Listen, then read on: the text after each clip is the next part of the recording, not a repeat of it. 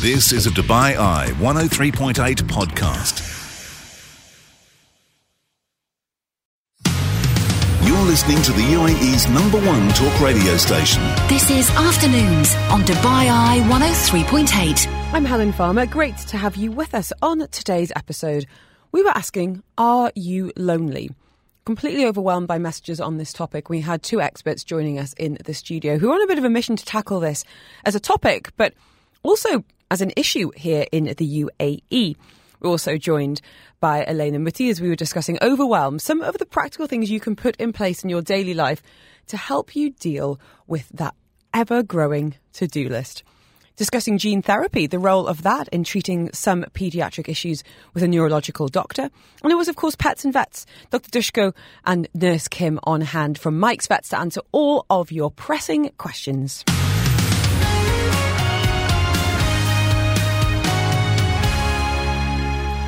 Back in 1938, Harvard researchers embarked on a decades long study to find out what makes us happy in life the researchers gathered health records from more than 700 participants from all over the world and asked really detailed questions about their lives every two years.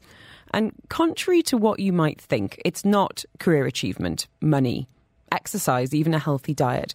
The most consistent finding we've learned through these 85 years of study is that positive relationships keep us happier, healthier, and help us live longer. We are talking loneliness this hour. Two experts joining us in the studio on hand to help. First, though, let's hear from Surgeon General Vivek Murthy, explaining to the BBC that he was amongst the millions of Americans who have experienced a profound sense of loneliness, especially during the pandemic. When I went through medical school, I didn't really learn about loneliness and isolation. I, we didn't really understand it at that time as a health issue. But what I've learned since then is that it absolutely is. In addition to raising the risk uh, of depression, anxiety, and suicide, uh, the increase in risk of physical illness like cardiovascular disease, dementia, and stroke is profound. It also may surprise people to learn that the increased risk of premature death that's associated with social connection is on par with the risk that we see from smoking daily and greater than the risk we see associated with obesity. So, this is a profound public health challenge. Surgeon General Vivek there talking loneliness. In studio today, Kieran McBreen of CMB Coaching and Training. He's a professional certified executive and performance coach. He's an author, he's a podcast coach, and a mental health advocate too. And Jasmine Navarro with us, a certified family and executive well-being expert. They have joined forces to take on the topic of loneliness. And I did a very unscientific study of my own earlier today on my Instagram stories. You can hop on over there to take part in that, asking simply, are you lonely? Last time I checked, 71% of respondents saying yes. Kieran McBreen, lovely to have you with us. Does that surprise you, my unscientific study? Thanks for having me, Helen. Pleasure. Absolutely does not surprise me at all. Mm. Um, one of the first uh, questions I ask a client when they come to me is, Are you lonely? And many, many, many times the answer is yes. We live in a very challenging environment where expectations are high and um, people are living a life that maybe maybe they're not, you know, being true to themselves and they're just mm. getting by. And loneliness is certainly an ingredient that's part of their life. Well, before we start talking about the whys, the hows, and the and the treatment, I guess, for want of a better phrase, Kieran, would you mind explaining a little bit about the work that you do and, and why you wanted to address the issue of loneliness personally? Yeah, I mean, as you know, Helen, um, previously a lot of my work was with teenagers, and my book was to unearth the challenging topics of teenage life because I met so many lonely students. Um, now I'm doing lots of work with adults, and I go into organisations and I deliver my, my coaching workshops. But um, on a one-to-one level, when I see people, you know, when people won't say they're lonely in a group of people, but actually, when you when you speak to a client in a one-to-one environment, you hear how lonely they are and the pains associated with it. Mm-hmm. People living a life, as I said, people living a life that that they're not enjoying. They're going to brunches, they're doing this, that, going, but actually don't want to. They're not connected to their real selves. Jasmine, thank you for joining us today. Lovely to have you in the studio again. Would you mind just introducing a little bit about the work that you do and why this is a, a meaningful topic to you as well? Thank you so much, Helen. Yes, I'm a coach as well, and I support teenagers and I work with parents and adults as well, helping them, you know, build that good relationship with themselves and have that connection. And exactly the same as Kieran in my experience, I have to say that every single client I've worked with, whether it's a teenager or an adult, they have all said that they felt lonely. And I agree with Kieran as well, where I think they're opening up because it's a safe space, it's a one to one. They don't feel ashamed because it's that safe space. Mm-hmm. So it's it's really sad and it affects all of us. I was really shocked by that. More than 70% of people responding to my deeply unscientific survey. Because as you say, we all put on we all put on a good front. We all do. And interestingly, I had some counselling recently, and a lot of what I was talking about was coming back to maybe feeling other or outside as a child and, and some of the knock on effect that can have on you as an adult. So I think it's really important, you know, you're both obviously experts when it comes to children and teens, but the impact it can have on you as an adult. Um, I wondered if you wouldn't mind defining for me, Kieran, in your kind of own words, what do you think loneliness means in today's context? How is it different to social isolation? Now you've really put me on the spot there, Helen, you know. Um, I would actually say, if, if I had to summarise it, you know, maybe doing things that's that's not really something you want to do, but f- doing it because you have to. You know, not finding your own tribe, um, following following people.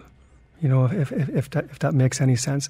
You know, you, they're they're maybe physically not lonely, but actually in here mm-hmm. and in here. That's my head and my heart. For those who's listening, um, there's a big gap, and that gap is that real connection. And I think you know when we, I mean, I think a lot of people, I'm thinking about relationships now, will go, oh, just when I meet someone, when I get married, I won't feel lonely anymore. And I think, um, I hope people listening today don't experience this, but you can be in a relationship, you can be in a marriage and be very lonely indeed. You can be surrounded by people at, you know, at, at brunch or at school and feel very, very alone. What about what about you, Jasmine? How do you think about loneliness in today's context?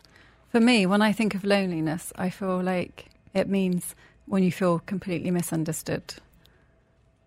You're the only one feeling this, or you think you're the only one feeling this, mm-hmm. because maybe you're masking your emotions and you're pretending to feel something else, and people are reacting to how you're pretending to be, but it's not true. That's that's what I come back to as well. This idea, I, I guess, and it, it sounds deceptive, but of inauthenticity, yes, of not being yes. able to say how you're feeling and to have that heard or seen by someone yeah. and reflected back to you. You know, the, that lack of those Me Too moments of feeling misunderstood or just not heard at all. And we're going to be talking next about why and how it can happen, especially in such a connected world such as this.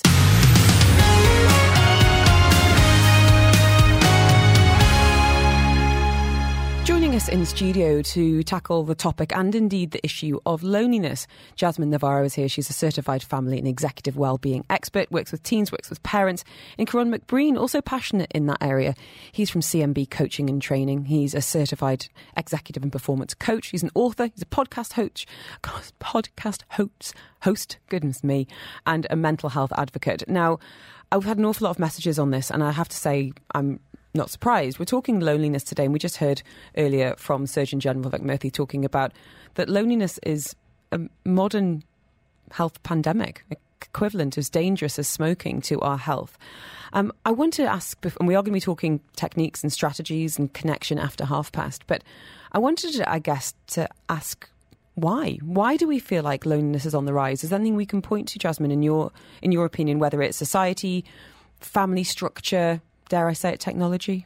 I think there's so many reasons, but I think now I, I really think people are working harder than they've ever worked before. So they're spending so much time working because they have to, or they think they have to, that simply at the end of the day they're just exhausted mm. and they want to see their friends or they want to have those connections, but they're so tired that they just think, I'm just going to watch something on TV. I don't want to see anybody. And I know I've been like that so many times. I am nodding along because there are yes. people that I would dearly love to see I just can't be bothered sometimes, which is an yeah. awful thing to say. I, you know, I'm lucky enough to have some fantastic people in my life, but weeks can go by without seeing them, and I'm like, oh my gosh, how is it November? I haven't seen you since September, and you live down the road, and I want to see you. Yeah. Um, what about you, Kieran? Any anything you can point to in your experiences working with, with, with kids, with teens, with grown ups as well? Yeah, I mean, in one way, I think we've got very lazy. You know, we've got very lazy in, in, in, arranging to meet people. Social media, you know, put, portrays that we're connecting to people. You know, you're you're liking somebody's post. You know, you're commenting on somebody's post, and you feel like you're up to date on their lives, but exactly. you're not really. You're absolutely not. And and that deep conversation, that um, you know, you cannot you cannot replicate that in a, in a, in a message. You know, we we, we met, spoke earlier about a, a voice note. Mm-hmm. You know, for me, that would not work you know, I would have to, it, at minimum, has to be a Zoom conversation. We are properly connected with that person. I think there's lots of solutions which we'll talk about later on, but Zoom is definitely one, but you just need to take action. You need to make that effort. And it takes one person, not everybody, but it takes one person to say, let's catch up at three o'clock tomorrow, for make example. It, let's make it happen. We were just saying off air that, you know, I've had a few kind of, like everybody I'm sure has had a few kind of very lonely moments. And the one that really stands out was when one of my best friends left Dubai and she was my person. I'm, I'm laughing because I would hang out at her house and we'd play Lego and get a Thai curry and we'd, you know, we'd go out and we'd moan about being single and then, you know, all the, all, like she was my person. And when she left, I felt completely bereft because she was the one that I would, you know, forward things to or I'd call just on my way home. And I think the expat lifestyle can be very hard. You know, you can have these relationships, but sometimes they're not deep friendships. And I think you're very lucky if you live in a city where your best friends are. I think, you know, to be able to see that, I think that's really amazing. And on the topic of voice notes, anyone who WhatsApps me will see in my bio it says no voice notes, I beg you. But I have some exceptions. And my, my exception is, you know, my best friends who I've known since I was 12.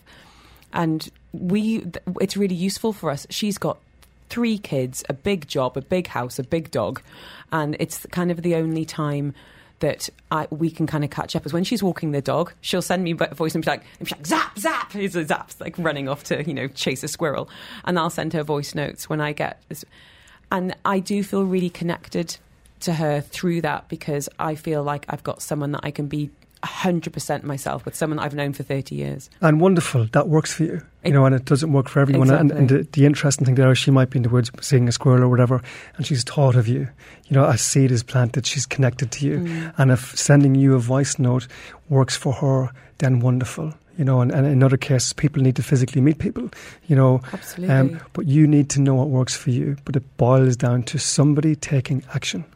Message here saying, feeling lonely in my marriage my husband is very busy and prioritises his work and playing with the kids. Is this something you've heard? Helen, I mean, I'm so passionate about being a, a good dad because I hear horrendous stories. And it's usually based around the topic of dad works away, you know, and there's, there, there's a lost child in this conversation, and that's somebody who doesn't have a, a father figure in their life, but also mom is the person doing all the work.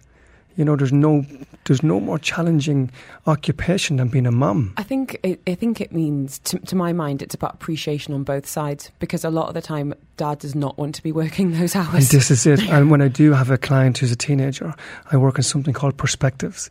You know, we look at why dad is away. How does dad feel about doing? It? How amazing is dad for doing this for his family? Mm doesn't come easy. And I think, you know, as we alluded to earlier, you know, we think about, you know, you meet someone and you get married and that's all of my, you know, I'm going to have my soulmate for life. And unfortunately, you can be very, very alone in a marriage. And, you know, people change, that relationship changes, the dynamic can shift, priorities change. You know, that lady there talking about, you know, work being a priority. Um, and I don't know what the answer is for that. No, well, the answer certainly isn't sitting down watching it like an American romantic movie and thinking, oh, I felt like this 20 years ago.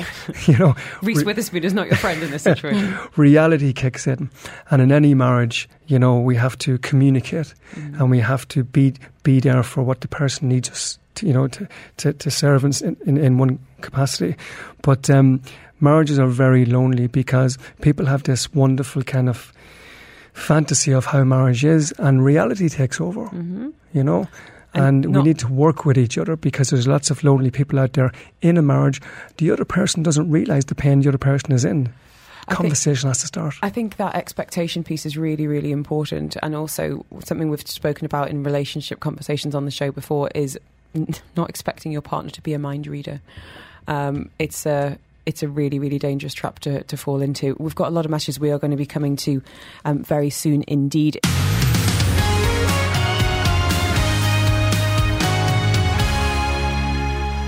Talking loneliness on the show this afternoon, um, Kieran McBreen of CMB Coaching and Training and Jasmine Navarro with us today. She's a certified family and executive well-being expert. They've joined, joined forces really to tackle something that I've, to be honest, I've been really surprised that so many people are affected by this. Surprised and saddened, truthfully. I did a little Instagram poll earlier. 74% of people responded that yes, they are lonely. So let's talk about tackling that. Jasmine, tell us a little bit about what you guys have put together and the, what that looks like and why. Yeah, so uh, me and Kieran, obviously, we, we do a lot of similar work with teenagers and parents, and we meet often and reflect about our work and things like that. And we both started realizing a lot of our clients were coming to us and saying that they were lonely. And we just thought, what can we do? What can we do about this? Maybe we can provide that safe space for them. So we started organising events for parents at first, where they come, they share their challenges, we offer them, we show them different coaching techniques, we listen to them, we hear them. But then we started getting uh, messages from other people as well. Like, can I join? You know, I would like to participate in these real conversations. So we thought, let's just open it to everyone. Like, and that's how it started. So now it's once a month, Kieran, is that right? Yeah, once a month. Obviously, um, down the line, it'd be great if we have it more often, you know, but we want to keep yeah. it at once a month. Um, it's in the Hill House Brasserie. Uh, lovely coffee, by the way, for everyone who wants to come. And um, it really is a very simple morning for us. We just facilitate conversations. You make it sound simple, but why is that so important? What what can come up, and, and how do you guide? Um, and here's the thing: I think it takes some serious guts to put yourself in that room and to say, "I'm I'm struggling," or "I'm lonely," or "I'm looking for something." So you must need to do you need to handle that carefully. You do. I mean, you'd be empathetic to the, the environment in the sense that you know you want to make it safe. It's non-judgmental. It's confidential, and um, and we lead by example. You know, so Jasmine missed out, I missed out, and we talk about our own challenges, and then you know you see people nodding their head, and then they want to jump in, and we go around the room, and people just share what's bothering them, mm-hmm. and then we do a coaching um, coaching model essentially, where we show people how to ask a couple of powerful coaching questions, and then we pair them up and we get them to go. And Helen, you wouldn't believe it, we actually have to kick them out at the end. really?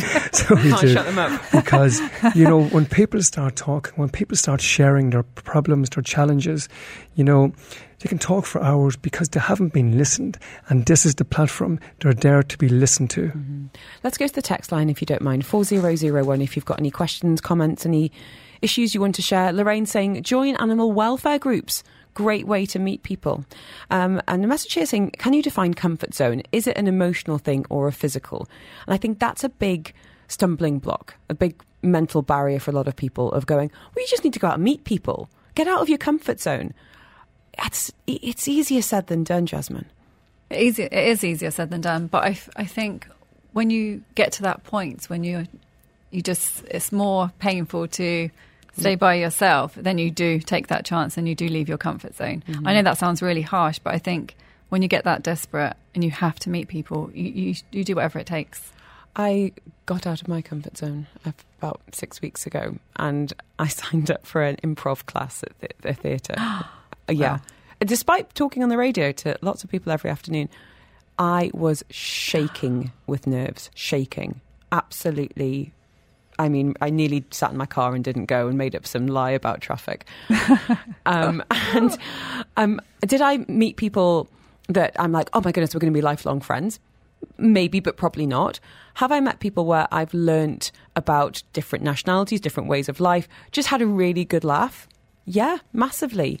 And I think sometimes, like, I've signed up for the next level, and I was nervous going to that one as well. But it does kind of sometimes you have to take a leap. Um, a message here, no name, you can be anonymous, saying, I've been living in the UAE for almost 20 years. I had very close friends who moved back to their home countries about six years ago, and I still haven't been able to make any friends.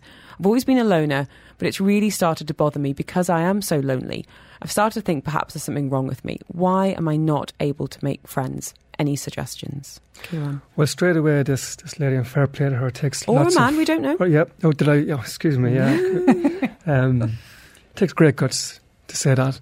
And um, she's a, he, this person, excuse me, has already identified that they're a loner, you know, and that's based on past experiences, I'm guessing. And um, we need to shift that off. We need to get away from this. We need to start fresh. We need to start looking at, at, things that we want to do. Who do we want to be? If you're going to label yourself as a loner, you're going to be a loner If you're going to label yourself as something else, you'll be that. So you need to start putting energy towards that. So a very simple question to ask is, you know, where is it you want to be in, in six months' time and start working towards that? Very, very simply from a loneliness perspective start looking at doing things that you'd like to do because you're going to meet like-minded people. You're going to connect with your tribe. You're going to enjoy it. If we enjoy doing something, we'll do more of it. We do more of it. We're engaging more. Mm. We're developing our communication skills, and then behind that all, you know, we're, we're eliminating the amount of loneliness. Not just doing something for the sake of it, but doing it because it adds to her or him. Mm-hmm. It's. I think that's a really common message. I think a lot of people go, and actually, I've had another one here, no name, saying, I have many friends, but if I'm honest, it's pretty surface. Any insights on creating stronger bonds in such a busy, transient place? And I think, I, I know, I know what you're going to say vulnerability about you can't have good connections until you're until you're being vulnerable. You can have some great conversations. You can have some great nights out around the table or you know at a restaurant or, or doing something and that can be really enjoyable. But if you're not having these conversations, and they don't need to be like big, negative, heavy ones, but if you're not, you know, maybe identifying one or two people and saying, you know, do you want to go for a beach walk one morning? Or, you know, I really want to go and see this film. Do you want to go and get dinner? And, you know, kind of making an effort to create these more meaningful bonds, then yeah, it will probably still quite stay quite surface. Absolutely. You know, you're not going to have a deep conversation in a bar or a restaurant. You know, um, I'm a big believer of just asking people to go for a walk. Go for a walk, take action, and, and start testing the water with these conversations. You know, you don't need to, you might meet somebody, and it's very common, you know, here in Dubai, Helen, where people meet somebody, and my wife does this a lot, where there's a bit of an excitement, oh, we've got something in common, you know, and, you know, there might be a bit of communication on social media. But the reality is, you don't know that person. Yeah. And you're not going to jump in and, and talk about something meaningful and deep about you and share share something that you might be struggling with immediately. You need to build trust first. Here's a question to both of you: Where and how have you met some of your good friends here in Dubai, Jasmine? Oh, wow, that's a good question. Listen, the methods, the places, the means. I think how how have I met people? At networking events putting yourself out there in those situations. I think so. Yeah, putting myself out there. Kieran, exactly. Yeah, I'm just trying to think. There. Again, you put me on the spot. Um, for me, sport. Yeah. You know, is very. Um, very important to me. It's, it's it's something I've done forever, you know. And a lot of my connections, we would have we would have something in common. That could be being Irish, you know.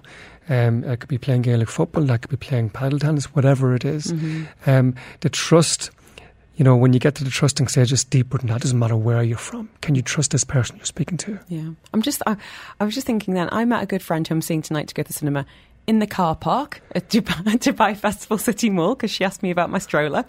Got chatting. Um, I met, I've met a couple of people through social media, which sounds bizarre. But you know, if someone comes up to me and says, "Oh, I recognise you, come over and like join me for coffee in a coffee shop," through the kids, I have to say, you know, that, that's that's been a good one. But well, as you're saying, I mean, you know, people I climb Kilimanjaro with, people who've seen me at my most vulnerable, have come on to become really, really good friends. Now, we've run out of time, but I want to just quickly come back to your meetups because um, I think it's a really, really valuable thing to come back to if someone has just tuned in. If you're looking to make connections, have some real conversations, and that doesn't mean about you know coming together and crying for an hour. It's about you know having some fun together, finding something in common, developing some of those friendships. When is the next one, and how can people get involved, Kieran? Yeah, Helen, the next one is the 8th of December, and that's at 8.30 to 10 o'clock in the Hill House Brasserie, Dubai Hills Golf Club. With your permission, can I send you the? Can I send people the link for that? Absolutely. Just get in touch in our social media or the link, you know. But but it, this is for everybody, and this is come and have a chat and chill out. You may not have a topic to discuss.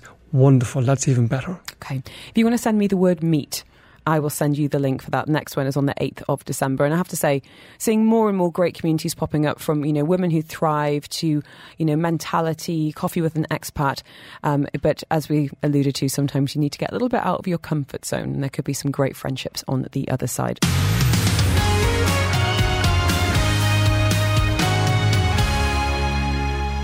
This might be a bit of a silly question, but are you feeling overwhelmed? Every person I speak to at the minute is completely frazzled. From parents to business owners, entrepreneurs to employees, it is crazy season here in the UAE. And we're bringing in some help today. Elaine Namuti is with us today from Tripler Growth. She's all about blending business and well being for business owners and entrepreneurs. And She says, without your health, you have no wealth. It's true, and you don't realise it until you're sick and you're feeling like you actually are paralysed in mental or physical illness, and you can't do anything then, Elena. Thank you for being with us today. How are you? I'm good. Thank you very much for having me. I'm very excited to get into things today. Yeah, I'm excited to hear a little bit more about you before we offer up some advice on this. What do we need to know about you and I guess your experiences that's led you to be on this mission? Okay, I will try and keep it short and sweet because this is something that's progressed over years. Um, long story short, 2019, I just hit a point where I thought I was lost, unsure, I didn't know what I was doing, um, overwhelmed in all senses of business health and relationships. And that is where Tripler was kind of born, let's say. The seed was planted back then. Tripler is three pillars of your life. Um, and uh, fast forward very quickly to today, I have wanted to, as you said, blend business and well being together to help either business owners or um, entrepreneurs, working professionals, not just to grow their businesses, but also to grow in their well being and manage, as you said, the stress, the overwhelm, um, mindset blocks, confidence, things that come with running a business or mm. building your career. It must be very hard for a lot of people to get that balance because, especially when it's your own business, you know, and you think, okay, it's it's my time, it's got to be my priority. And ultimately, if you're not looking after yourself, you, I mean, the the burnout topic is is very real right now. Um, I am really against that kind of hustle hard culture. It, I find it a really big turn off. But I don't say that as an entrepreneur. When I was a freelancer, I had to. You know, it was a very different mindset. What are some of the challenges that you're hearing from people um, regarding that sense of overwhelm or balance or lack of? Yeah. So, I mean, obviously, a lot of people who I have come across, as you said, are constantly saying that they do feel overwhelmed. And again, as entrepreneurs, you do have to hustle. Mm. There is mm. no hiding that you have to work hard. You have to put in the hours and the grind, of course. But again, the hustle culture is something that I think then does drive people towards burnout, breaking down, giving up, and everything. Um, people who I talk with and have come across and have worked with, again, it's coming from a place, like you said, of not knowing how to balance that. Um, but really, I, I like to try and say too, sometimes it's not so much as balancing, but just sort of either aligning and and blending the two together. Um, How? yeah. Okay. So the thing is, I was actually having this conversation yesterday with someone where you do have to have a bit of a talk with yourself and almost ego by the fact that you will have to make a sacrifice along the way in one of those three things, perhaps when it comes to if you have to ask yourself how important is your health to you? And that is why my motto is without your health you have no wealth. Because i believe that obviously if you push yourself so far you're not going to be able to grow your business. You're not going to be able to make that money or provide for your family or friends or whatever it is that you want to do. So putting health back to the top of your priority list along with the other tasks that come with the business is so important. When we're talking about overwhelm elena how do you describe it and what can it look like I think for me, overwhelm, and again, even just with what I see in in people and, and clients who I work with as well, it's it's chaos. It's a bit um, it's that chaotic energy, not sure what to do, a bit of procrastination, um, feeling low, maybe feeling stuck, and just not then knowing where to even begin to do anything. Um, and that's where you can start to put in certain practices that help you to reduce that overwhelm. We're going to be talking about those practices next. Some practical daily tips, or maybe some, just something to have in your toolkit when you have that. And I know exactly what you're talking about, that kind of chaos. I always think about, about it as feeling scattered. Speaking to us from Tripler Growth.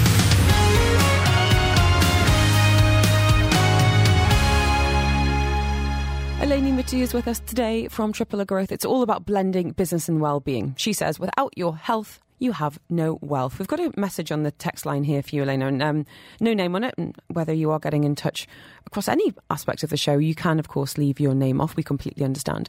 Message is saying, um, thanks for this. I'm self employed, but have to work every day to keep up. I'm trying to not take on too much work, but still can't keep up. Recently failed my uni's master's module, which means I need to redo the work for that.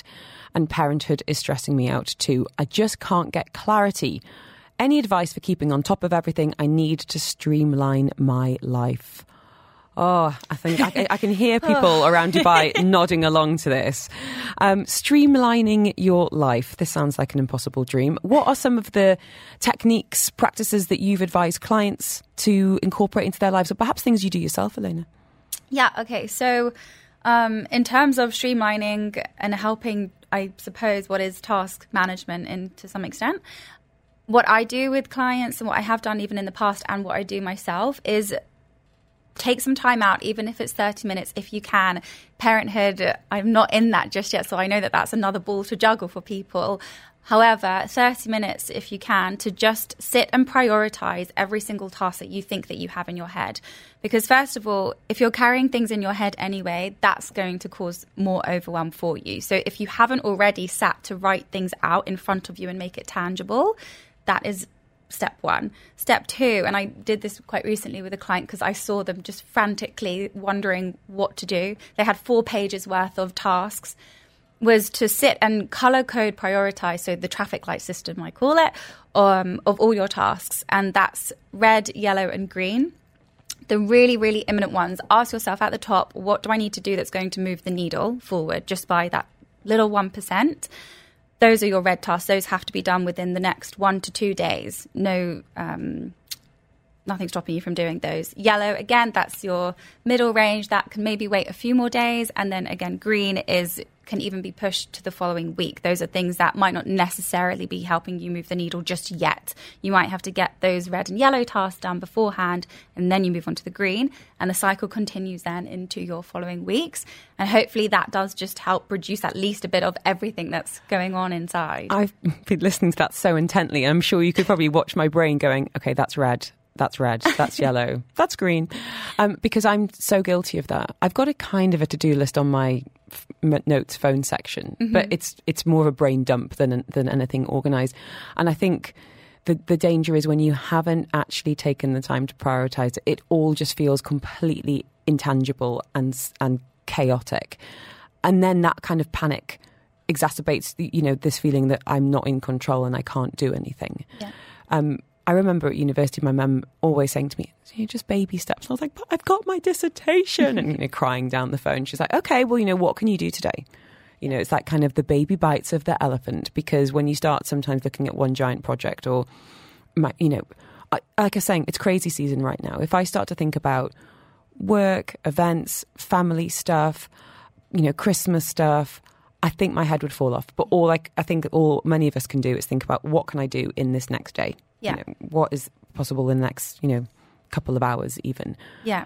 And, Looking, and, build, and building your confidence by actually starting to take some things off. Yeah, exactly. You kind of work off each one, and like you said, looking at what's in front of you from the start. Um, it's hard. Or I think always people say, I don't have the time to do this, this, and this. And a lot of us are always juggling loads of things. And yes, time is of the essence as always.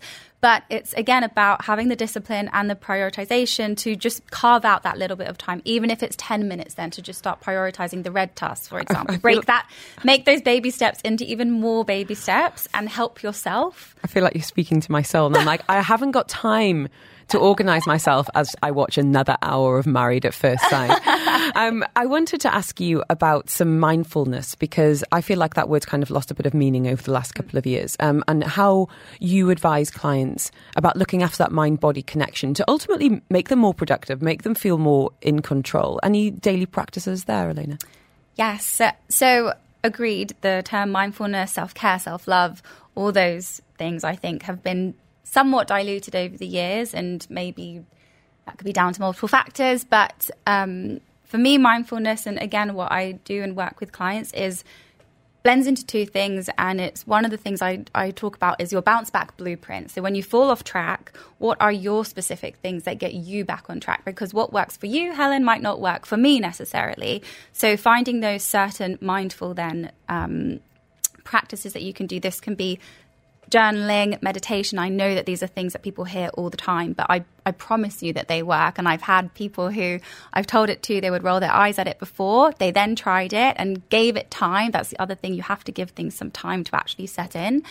Once they actually implemented them, they came back to me and said, I feel so much better for this. This has helped. So, uh, meditation, journaling, uh, listening to certain podcasts that might educate you on certain things, watching videos, reading books going for a walk. I know in Dubai it's a bit difficult as well, Not right depending on the time of year. Yeah, It's glorious now. Good, thank goodness it's coming into winter. Obviously, summer months it's different here. Um, going to the beach, anything that, again, what I say in terms of your bounce back blueprint are things that light you up from the inside.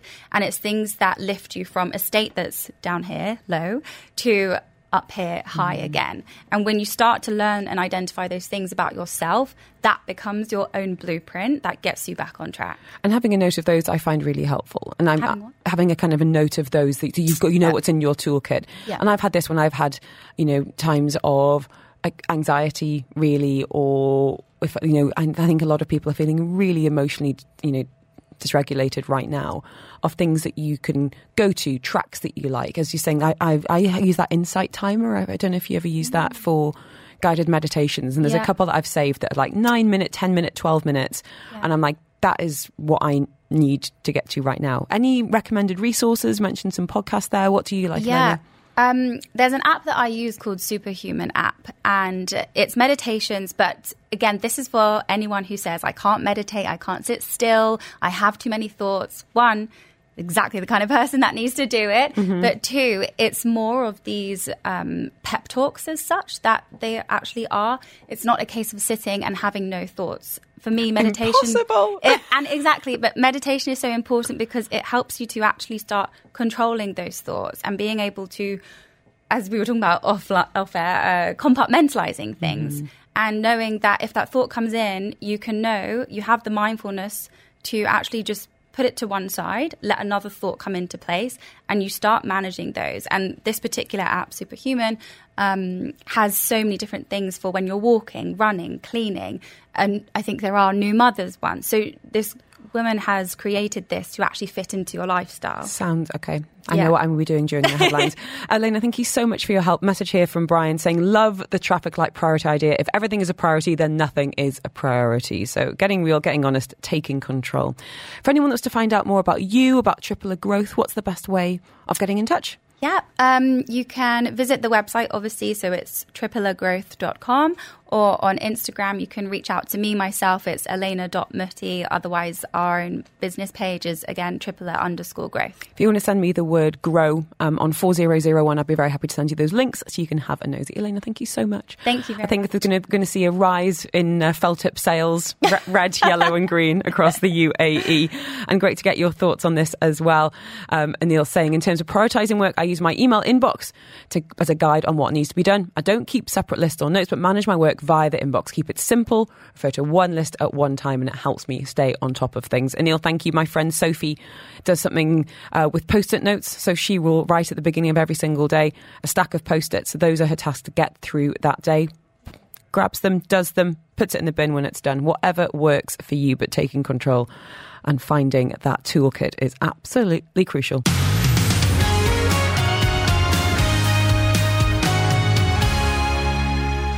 Talking health. Um, get ready for the science bit. We're talking gene therapy now, specifically treating pediatric neurological disorders. Now, this was previously only available to pa- uh, patients in the USA, but now here in the UAE through Medcare for patients from around the world. And joining us is paediatric neurologist Dr. Vivek Mandada, who's with us from Medcare Women and Children's Hospital. I can't even begin to imagine what your job involves, Doctor. paediatric neurologist. Um, I, before we start talking about gene therapy, I'd love to get an idea about maybe some of the most common neurological problems that you see in children here in the UAE. You've worked internationally, but Yeah. is any kind of geographical trends? What's keeping you busy? Um, well, uh, working as a pediatric neurologist, you know, we do see all sort of different uh, spectrum. So as simple as, you know, my child is having headache, he's not focusing properly, not speaking properly, to even the complex neurological disorder like cerebral palsy, epilepsy, and very kind of syndromes, rare syndromes. Mm-hmm. That's a kind of huge spectrum, you know. Um, so sometimes it just even relieving the anxiety. There's nothing wrong with your child to something like a breaking bad news and you know giving that uh, bad news to the parents. So that's the kind of spectrum we're talking about in terms of pediatric neurology. So it can be as simple as headache to even severe epilepsies. Headaches in kids really freak me out, though. They, Yeah. they really, they really do, because they don't seem to get them very often. Yeah. when- It, it, it always gives me a bit of a shock, to be honest. That's right. Um, so I wondered then, when we're thinking about gene therapy in particular, Mm-hmm. what are some of the conditions that it can be used for? And then we're going to talk about the yeah, how. Yeah. Okay. So I'll just simplify what gene therapy is first, because you know when we're talking gene therapy, as the name suggests, is for the genetic disorders. So anything which you're born with a faulty gene or a missing gene, and that as a result causes a condition. So one of the conditions what we're talking about, or what we're offering the gene therapy, is called spinal muscular atrophy. So there's a gene which is faulty, which doesn't produce the protein which is required for the muscles and functioning of the muscles. So what gene therapy does is either you give the missing gene externally, or you can edit the gene, uh, but in the uh, you know, and just make it functional. You make it you make it sound like we just edit the gene. We just add this in. Okay, so I understand the the how. Yeah. No, I don't understand the how. I understand the what, I suppose. Yeah. But the how. I mean, how on earth do you edit Okay. a gene? So that varies technology. Again, I don't want to go into more technical parts because, you know, a gene has a function of producing protein. A gene has to have kind of a start button, a functional part, a stop button. So if some part is missing, you have the technology to do that internally. There are some conditions they're working on it, you know. So one of the things like stem cell thing, which they can do, take out the cells, edit it, infuse it back to the same person. Hang on, slow down. Yeah. And you say infuse it back to the same person. So Yeah. what you're taking blood Yeah. And then tinkering with it and then putting it and back then in. putting it back again. That's right. That's one aspect. But what we are doing for this condition called spinal muscular atrophy is taking the external gene, putting it in a virus, right, and then infusing in the blood. So the virus, by its own property, goes into the cell, bursts out, and the gene is then released into the cell, and then starts producing the functional protein. How do you decide who's a good candidate for gene therapy then, doctor? So, you know, you need to have the gene therapy for that condition. So, one of the conditions I mentioned is spinal muscular atrophy. We're soon going to have for a condition called Duchenne muscular dystrophy.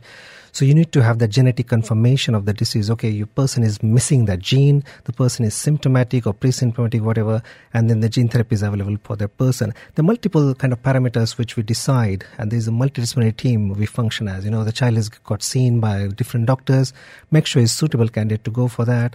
Um, because there's a virus attached to that, you know, the gene therapy, we don't want antibodies in the blood. Otherwise, it will fight against the virus. What about age of the child? When does that come into play? You know, you're a pediatric neurologist, so that Yeah. presumably would take you up to 18. but as a child gets older, does that mean that perhaps that might not be as effective? That's right, because most of these conditions are, you know, progressive conditions, and more the age of the child is, you can imagine, the worse is the condition, mm-hmm. because you're then playing with the existing pool of the good cells, you know, those who are still existing, not dead, and more the numbers of good cells, the better is the result. So, early you treat these children, better is the outcome. That's kind of a bottom line thing for. I guess what I'm kind of, it, it, I mean, it sounds like the stuff of, Mhm. you know, the future.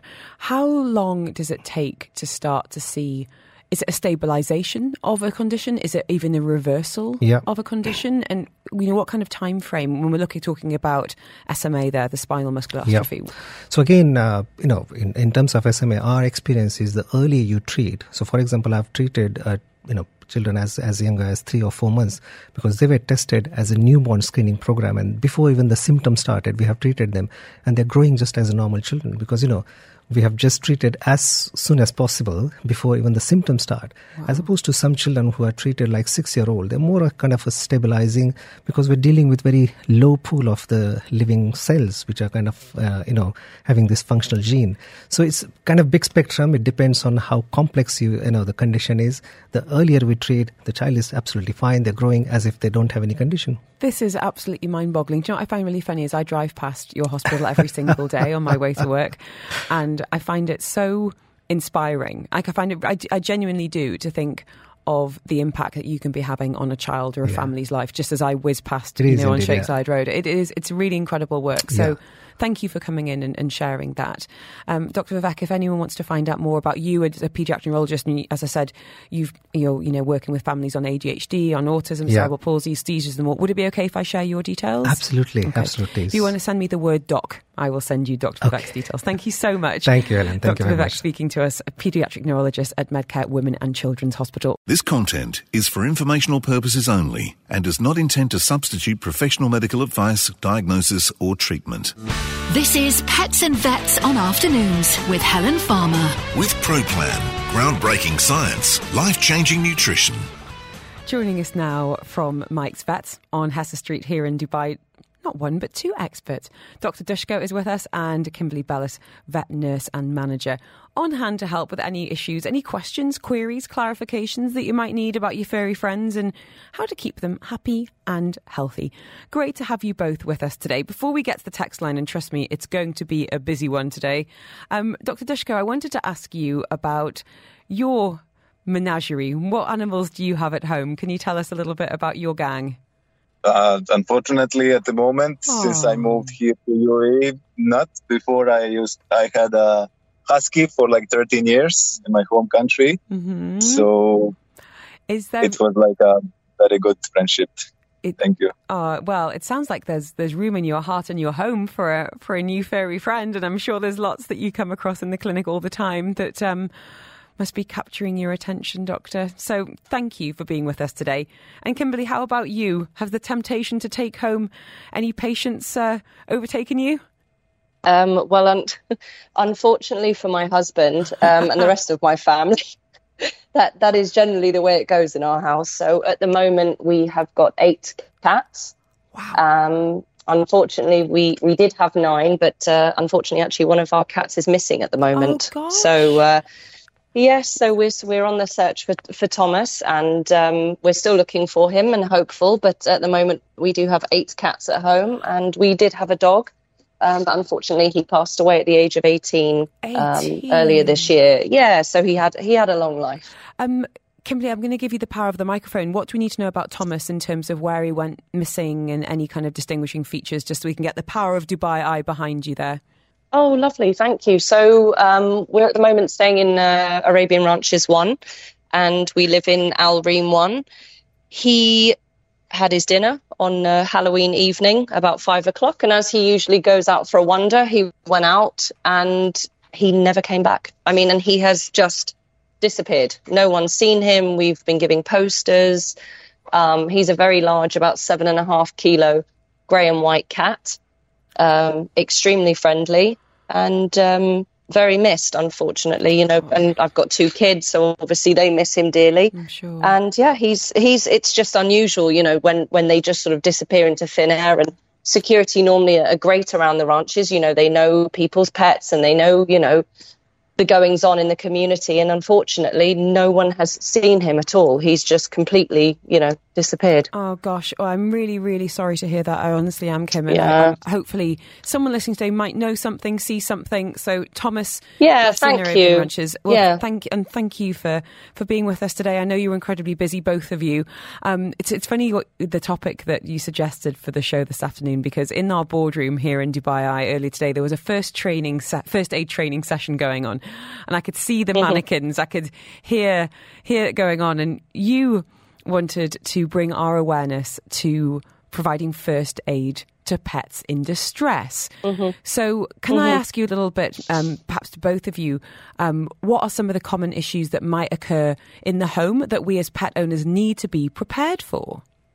Okay, so what I'll, I think, Dushko, maybe if you can sort of say what you see, and then I can sort of speak more on uh, on the rescue side of things, obviously, what, what we see, um, I'm so I'm sure Dushko's the one that sees them coming in, you know, in emergencies when something's been consumed at home or something like that, maybe. Dushko, what, what are some of the issues that we know are, okay. are, if not preventable, but certainly, you know, um, we need to be tuned into? Yeah, but um, not not the most uh, not the most case, but uh, very often they will be afraid of some uh, loud noises uh, so I was thinking what could be like a good way to deal with that one.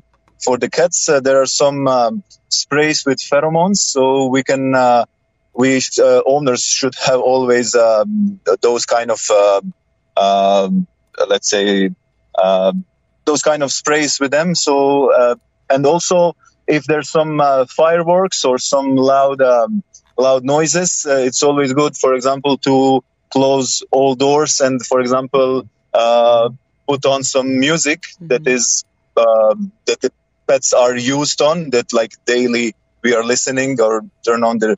Um, otherwise, uh, if there's something uh, more severe like uh, uh, symptoms like vomiting, panting, or similar, then definitely there is not too much that they can do except maybe to um, in, in case of some wounds, they maybe can um, uh, just clean it, but uh, never go for some alcohol or some very irritant solution because it can cause like uh, pain and irritation and even more uh, get it worse. So mm. just uh, soap and water and um, only maybe normal saline is always good to have. Dr. Dushko with us today.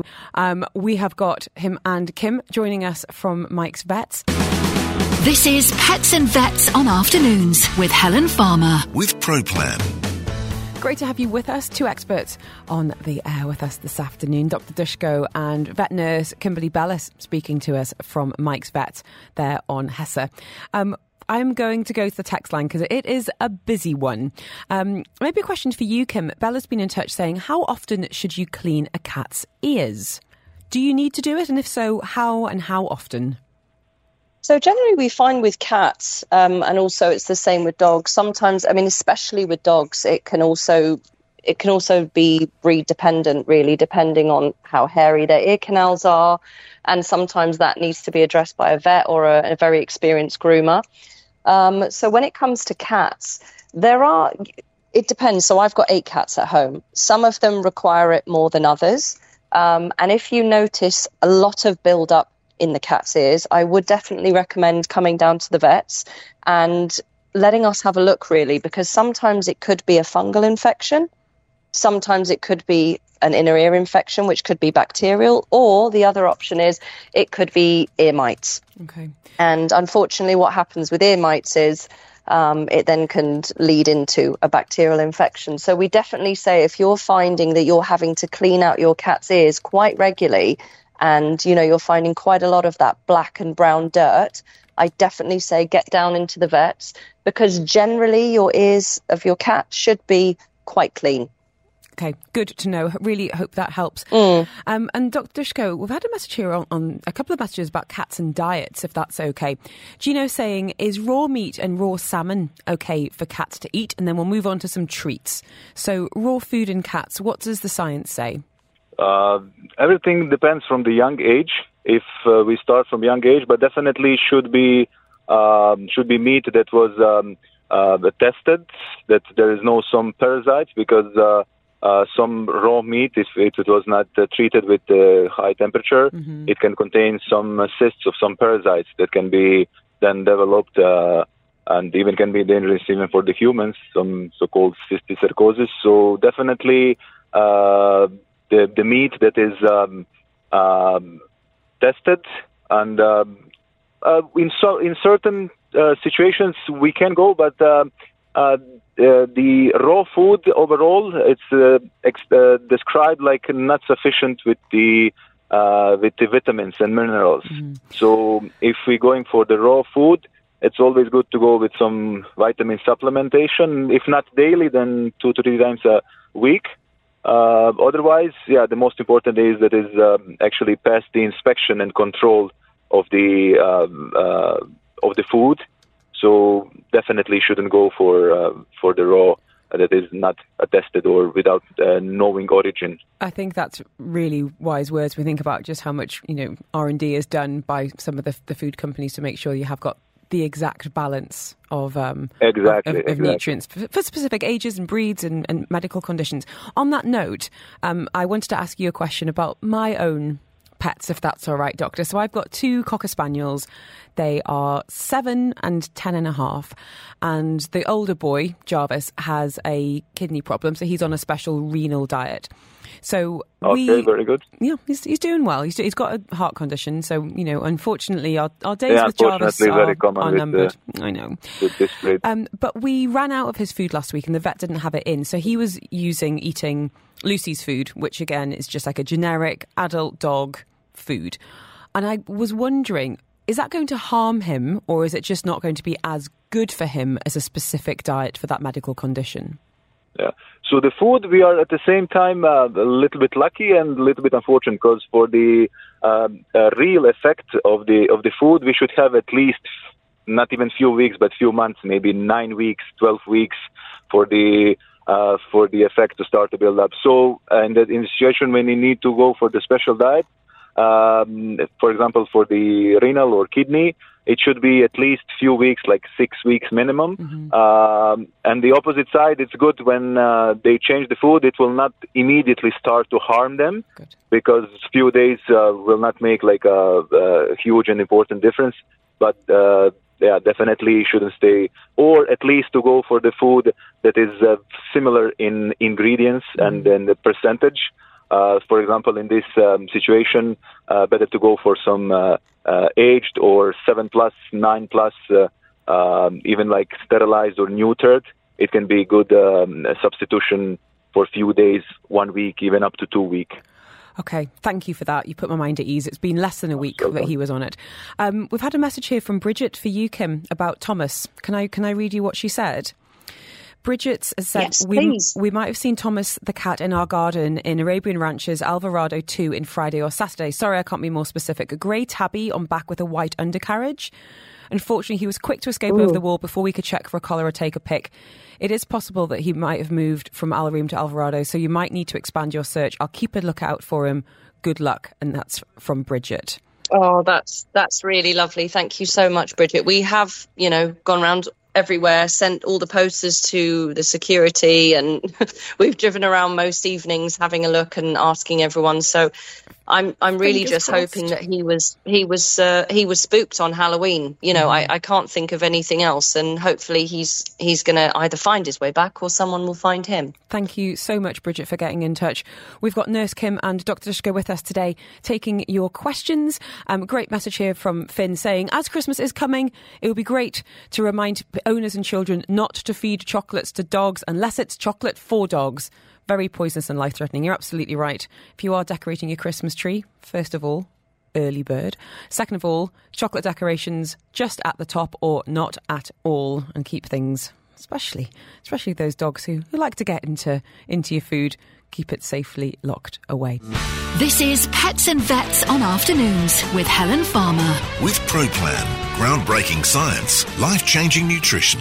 Joining us from Mike's Vet on Hessa Street here in Dubai, Dr. Dushko and vet nurse Kimberly Bellis on hand to take my questions, but most importantly yours. Um, we've just been talking diet there, Dr. Dushko, and a message here saying, is it okay for cats to have treats like Dreamies, Temptations daily, or could they cause kidney stones due to the high sodium levels? That's from Grace.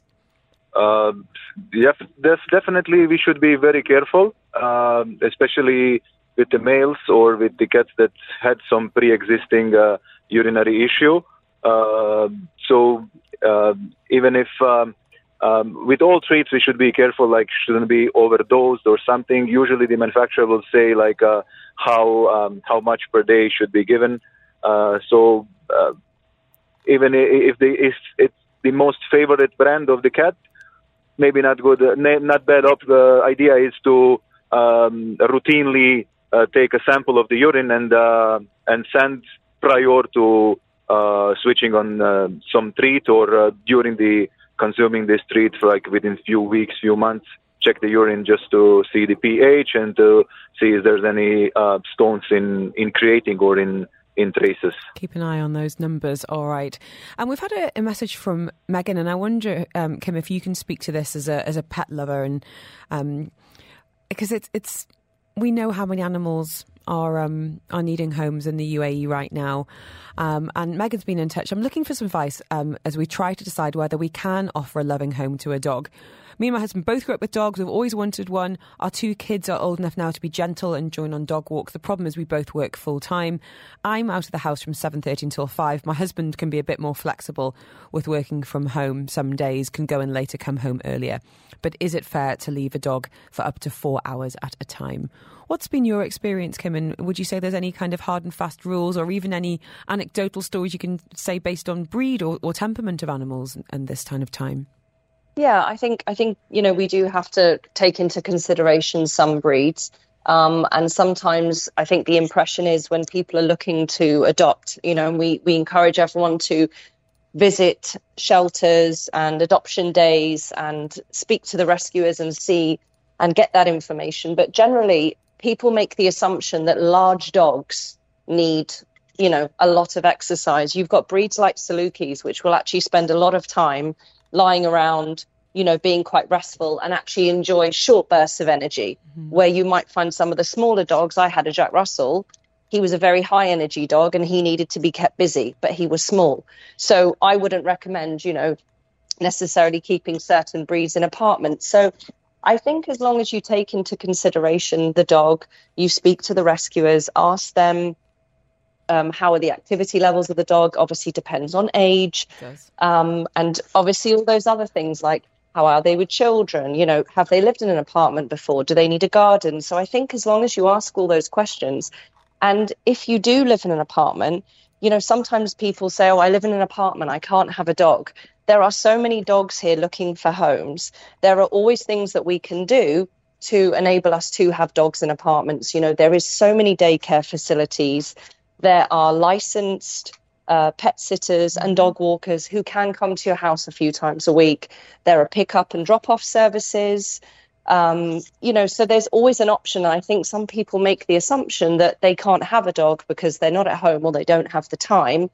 And I think with so many dogs needing homes in the UAE, it's great if people can even foster. Mm-hmm. You know, there's always that option. Absolutely. So whichever it is. I think fostering's a, a great suggestion in terms of getting a feel for how that dog could fit into your family. Definitely, you know, that dynamic, definitely. the energy levels, um, and also, you know, you, you didn't mention this um, specifically, Megan, but also working out the finances as well. You know, it's such a big commitment to take sure. on an animal, so you know, budgeting for your teeth cleaning and your vet's visits and your food and all of that, because the last thing we want is for a dog to find a happy home and then uh, be looking again um, when it when it doesn't work out. But you're absolutely absolutely right, Kim, in terms of thinking about the, the personality, not making any assumptions. And also, there are some great tools as well about keeping a dog mentally stimulated for that time that you are away from the home. So there are lots of ways. We've got one last question. Well, time, we've got lots of questions. We've got time for one last one. This is from uh, Rola. Um, maybe, Dr. Dushko, you can speak to this. It's back to diet again, saying, I'm adopting two four month old kittens tomorrow, yay, who are currently living in a foster home. I've just learned that the foster mum has been feeding them adult cat food for the last um, eight weeks, both both kibble and wet food. Is it safe to transition them back to kitten food? Any insights there, Doc?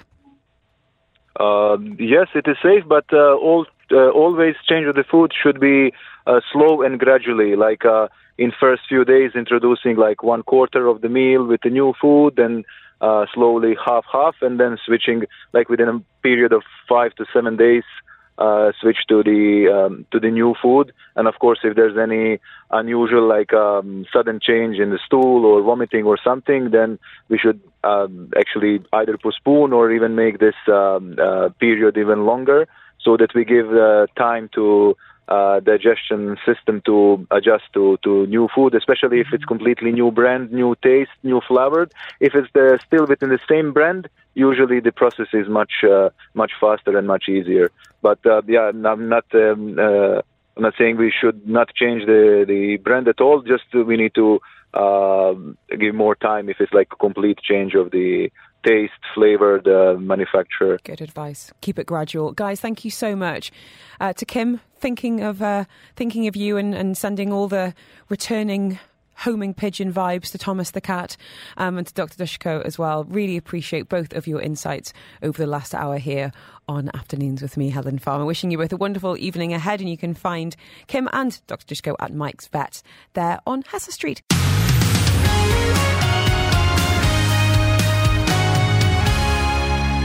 And thank you for downloading this episode of the Afternoons with Helen Farmer podcast. Don't forget, you can subscribe. You'll get direct to your phone as soon as it's out. And you can listen to me live on Dubai Eye 103.8, Monday to Friday between 2 and 5 p.m. You've been listening to a Dubai Eye 103.8 podcast. To enjoy lots more from Dubai Eye in the United Arab Emirates, just go to DubaiEye1038.com or find them wherever you normally get your podcasts.